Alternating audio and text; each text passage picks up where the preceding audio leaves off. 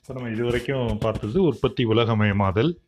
அதற்கு முன்னிபந்தனையாக இருந்த ஏகபோகங்களின் தோற்றம் அதாவது சர்வதேச ஏகபோகங்கள்.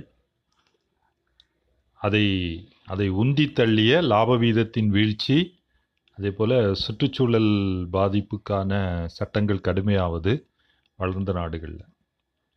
அதே போல் அதை மிக பிரம்மாண்டமாக வளரச் செய்த கணினி தொலைத்தொடர்பு இணைய தொழில்நுட்பத்தின் வளர்ச்சி அதன் விளைவாக ஏற்பட்ட உலக நிதித்துறை கட்டமைப்பின் விரிவாக்கம் அதாவது மூலதனம் உலகமயமாதல். இதெல்லாம் இது வரைக்கும் பார்த்துட்டோம். வேறு என்னெல்லாம் நடக்குது? வேறு என்னெல்லாம் நடக்குது அப்படின்னா அப்போ இதனுடைய விளைவுகளாக இப்போ சுற்றுச்சூழல் பாதிப்பு வந்து ஜெர்மனியிலையும் இங்கிலாந்துலேயும் இருந்த பாதிப்பு இந்தியாவுக்கும் வங்கதேசத்துக்கும் சீனாவுக்கும் வந்துருச்சு. இப்போ தண்ணீர் நிலமும் நீரும் மாசுபடுதல் ஒரு பக்கம் இருந்தாலும் இந்த ஒட்டுமொத்த பூமியையும் மாசுபடுத்தக்கூடிய நம்ம முன்ன வந்து சிஎஃப்சி ஓசோன் லேயரில் ஓட்ட போடுதுன்னு ஒரு வாயு வந்து ஒழிச்சு கட்டினாங்க. அது சீனாவில் உற்பத்தி ஆனாலும் சரி அமெரிக்காவில் உற்பத்தி ஆனாலும் சரி ஒட்டுமொத்த பூமிக்கான ஓசோன் லேயரில் தான் ஓட்ட போடுது அதே போல் கார்பன் டை ஆக்சைடு வெளியீடு இதுவும் வந்து கட்டுக்கடங்காமல் அதிகரித்து அது ஒட்டுமொத்த உலகத்தையும் பாதிச்சிருக்கு. அந்த நெருக்கடியில் நம்ம நின்றுட்டுருக்கோம் அதை பற்றி நம்ம பார்க்கணும்.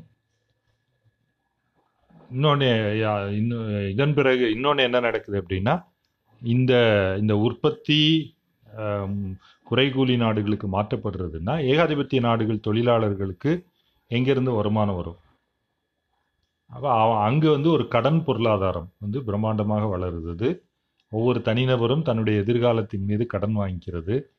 அதன் அது அவங்களுடைய எதிர்கால சேமிப்பும் நிதிமயமாக்கப்படுது. அப்போ உலக நிதித்துறை கட்டமைப்பு வளர்வதற்கான இன்னும் இன்னும் ஒரு ஒரு எரிபொருளாக ஒரு சொல்லுவாங்களே எரியிற தீக்கான எண்ணெயாக அது இருக்குது அதே நேரம் இது போல் இந்த இந்த சீனாவிலையும் வங்கதேசத்திலையும் இந்தியாவிலையும் உற்பத்தியாகி ஏற்றுமதி ஆகிற பொருட்களுக்கு கிடைக்கக்கூடிய விலையை முக்கியமாக சீனா வந்து அந்த தொகையை அமெரிக்காவுக்கே திருப்பி கடன் கொடுக்குது.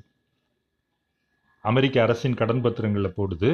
அதன் மூலமாக அமெரிக்காவில் அந்த கடன் சந்தையை வந்து தூக்கி பிடிக்க முடியுது தாங்கி பிடிக்க முடியுது. இதெல்லாம் அந்த நிதித்துறை கட்டமைப்பில் ஏற்பட்ட மாற்றங்கள். இந்த இந்த நிதி இந்தியா போன்ற நாடுகளில் பிரம்மாண்டமாக வந்து பாயும்போது அது வந்து உடைமை பறிப்பின் மூலம் மூலதன திரட்டல் அதாவது அக்குமுலேஷன் பை டிஸ்பொசிஷன் அப்படிங்கிற ஒரு ப்ராசஸ் வந்து நடக்குது. இது வந்து பொதுத்துறை நிறுவனங்களை தனியார் மயமாக்குறது விவசாய இயற்கை வளங்களை கைப்பற்றுவது அதேபோது விவசாய விவசாய நிலங்களை கைப்பற்றி விவசாயிகளை வந்து கூலி தொழிலாளர்களாக மாற்றுவது இதெல்லாம் நடக்குது. கூடவே இது இது அடுத்த தலைப்பு. இன்னொரு இன்னும் என்ன நடக்குதுன்னா சேவைத்துறை. இப்போ தொழில்நுட்ப வளர்ச்சி இருக்குது இந்த நிதி கட்டமைப்பு பிரம்மாண்டமாக வளர்ந்துருக்கு. தகவல் தொழில்நுட்ப அதாவது தகவல் தொலைத்தொடர்பு துறை வந்து வளர்ந்துருக்கு உலக அளவில் வளர்ந்துருக்கு. அப்போ சேவை வழங்குவதிலும் இந்த ஏகபோகங்கள் மூலதனத்தின் ஆதிக்கம் வருது. சேவை என்பது பத்திரிகை துறை அச்சிடுதல் கேளிக்கைத்துறை அலுவலக வேலைகள் ஈவன் இந்த நிதித்துறை கட்டமைப்பை நிர்வகிப்பது இதெல்லாம் நம்ம பார்த்துட்டு இருக்கிறோம். அப்போ மென்பொருள் எழுதுவது இந்த சேவைத்துறையினுடைய வளர்ச்சியும் இதற்கு இணையாக நடக்கக்கூடியது. அதை வந்து நம்ம பார்க்கணும்.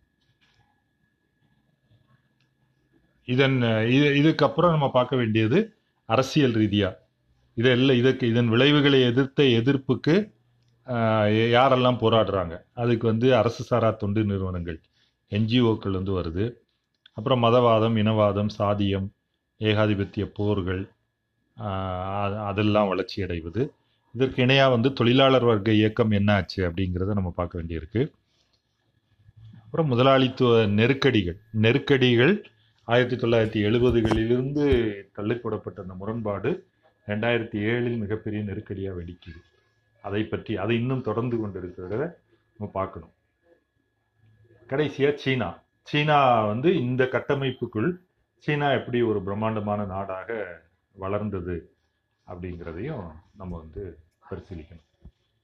ஸோ இதோட இந்த உற்பத்தி உலகமயமாதல்ங்கிற தலைப்பை வந்து இதோட நம்ம முடிச்சுக்கலாம். இனிமேல் அடுத்தடுத்து ஒவ்வொரு தலைப்பாக நம்ம பேசிட்டு இருக்கோம் நன்றி.